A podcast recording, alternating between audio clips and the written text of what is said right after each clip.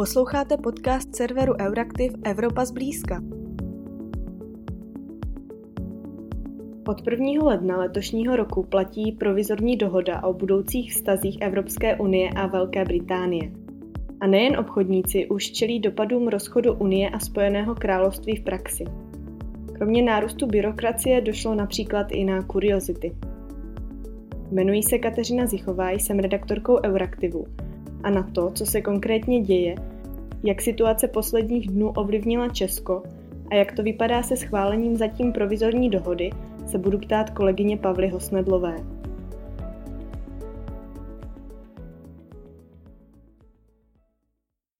Začínají se projevovat první praktické důsledky Brexitu.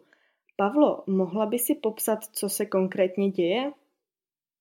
Děje se přesně to, co se všichni obávali, a to negativní důsledky odchodu Británie z jednotného trhu a celní unie. Británie si sice v té obchodní dohodě vyjednala bezcelní přístup na jednotný trh, ale ruku v ruce s tím v podstatě přišly masivní byrokratické překážky. A ty nyní komplikují vzájemný obchod mezi britskými ostrovy a zbytkem Unie či mezi Británií a Severním Irskem, protože to zůstalo v součástí jednotného trhu a celní unie, vzhledem k tomu, aby vlastně na Irském ostrovně nevznikly tvrdé hranice. Co se konkrétně děje, je to, že firmy se potýkají s opožděnými dodávkami, protože kontroly zboží a jejich certifikace zdržuje průjezd přes Lamaňský průliv. Z toho důvodu tedy v některých obchodech, například ve Francii, minulém týdnu chyběly čerstvé britské potraviny, které se prostě nestíhají dovážet včas uh, na pulty zákazníků. To samozřejmě uh, zvyšuje i cenu následně jak té dopravy, tak i těch konečných produktů. Některé přepravní společnosti musely také omezit své služby, protože prostě nestíhají dovážet své zboží včas na místo určení. A problémy mají i rybáři. Ti si sice vyjednali pět a půl leté přechodné období, ale tak jako ostatní ani oni nestíhají dovážet své čerstvé úlovky do unijních zemí, protože to, co jim loni ještě trvalo zhruba 24 hodin, tak jim nyní zabere tři a více dní. Hledají proto různé alternativní cesty. A například místo do přístavu v Douvru nyní využívají delší cesty například přes dánské přístavy. Eh, lodní dopravu posílily také irské lodní společnosti, které vlastně směřují tu svou dopravu vlastně z Irské republiky na evropský kontinent. Objevují se i kuriozní případy. Eh, například jeden řidič musel odevzdat svačinu. Jak je něco takového vlastně možné? No, je to možné z toho důvodu, že Britové se odchodem z Evropské unie stali občany třetích zemí a vztahují se na ně některá omezující opatření, s nimiž dosud neměli zkušenosti. Ten případ, jak si zmiňovala, se týkal toho, že na nizozemských hranicích museli tamní celníci zabavit britskému řidiči svačinu, protože obsahovala šunku a sír. Jenže na ně se nyní vztahují opatření. Na jejich základě není možné dovážet do EU pro individuální účely ze třetích zemí určité druhy potravin bez zdravotních licencí. A to se právě vztahuje na masné a mléčné výrobky nebo také na ryby či ovoce a zeleninu nebo vejce. Toto opatření je nutné zejména z toho důvodu, aby se zabránilo přenosu uh, nějakých nemocí z Británie na evropský kontinent. To znamená, že tedy svačinu musí nyní britští řidiči sníst ještě předtím, než překročí svou rodnou půdu. Eh, s problémy se potýkají také ti, kteří v podstatě Británii měli jako zemi svého průjezdu a pokračovali dále třeba na Irský ostrov, tak i ti se vlastně potýkají nyní s komplikacemi. Ale teď vážně. Eh, provizorní dohoda platí něco přes dva týdny a děje se to, co jsi před chvílí popsala. O čem to svědčí? Je to počáteční chaos? Uklidní se ta situace? Nebo co můžeme vlastně očekávat? No tak v prvé řadě je potřeba podotknout, že stále se nacházíme v době koronavirové, která už sama o sobě vyžaduje větší povinnosti, než ještě do začátku minulého roku platily. To znamená například, že při překračování hranic je potřeba mít test na koronavirus, ideálně tedy negativní test. Teď to je problém hlavně pro dopravce, kteří se nejen tedy s koronavirovými omezeními musí potýkat, ale tedy i s novými nadbytečnými podmínkami, které jsou eh, vyžadovány při překračování britských hranic. To si doufejme časem sedne, ale zřejmě to ještě uh, nějakou dobu potrvá. Odborníci se domnívají, že ještě třeba do března nebo do dubna lze očekávat případě obchodní výměny komplikace na hranicích, dokud se všichni dopravci nenaučí mít veškeré dokumenty v pořádku sebou a průjezd přes La Manche bude zase o trochu hladší. Až bude možné po uvolnění restriktivních protikoronavirových opatření opět nějak normálně cestovat, například kvůli pracovním či turistickým účelům, tak se pak ukáží problémy i s omezeným pohybem osob. Minulý týden se právě v této oblasti volného pohybu osob objevil jeden takový zádrhel, a to ten, že uh, hudebníci budou muset mít při svých evropských turné výzum. Každý stát si nicméně konkrétní podmínky do jisté míry stanovuje po svém, což samozřejmě bude pro hudebníky obrovská zátěž, jak samozřejmě finanční, tak i byrokratická. A podobná opatření se měla vztahovat také na další umělce nebo sportovce či podnikatele, kteří se kvůli omezení volného pohybu osob budou potýkat také vlastně s eh, nějakými komplikacemi.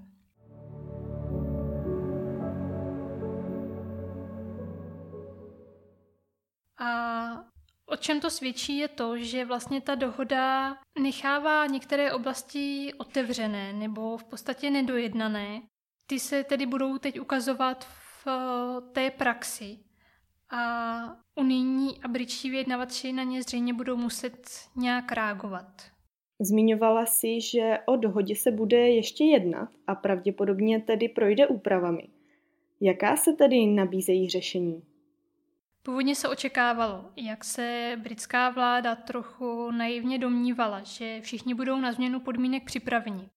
Nicméně dohoda dojednaná týden před koncem roku nenechávala příliš čas na prostudování jejího obsahu, zvláště v době vánočních a novoročních svátků. A s neznalostí se navíc nepotýkají jen samotné firmy a jejich dopravci, ale také úředníci na těch hranicích. Samozřejmě už se objevují hlasy na znovu otevření jednání, protože řada nových požadavků představuje komplikace při cestování a to jak s držením celé jízdy, tak i vyššími náklady, jak už jsem říkala.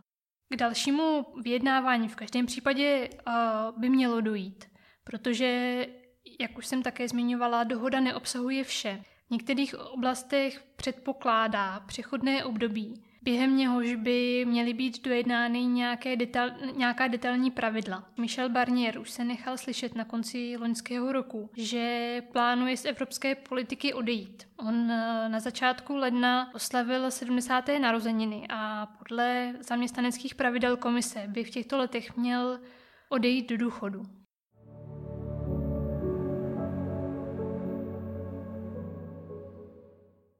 Co se EU týče, tak uh, ta samozřejmě nechce nechat své firmy na holičkách a proto vyčlenila balík až 5 miliard eur, která mají pomoci sektorům přizpůsobit se změněným podmínkám a s nimi souvisejícím dodatečným nákladům.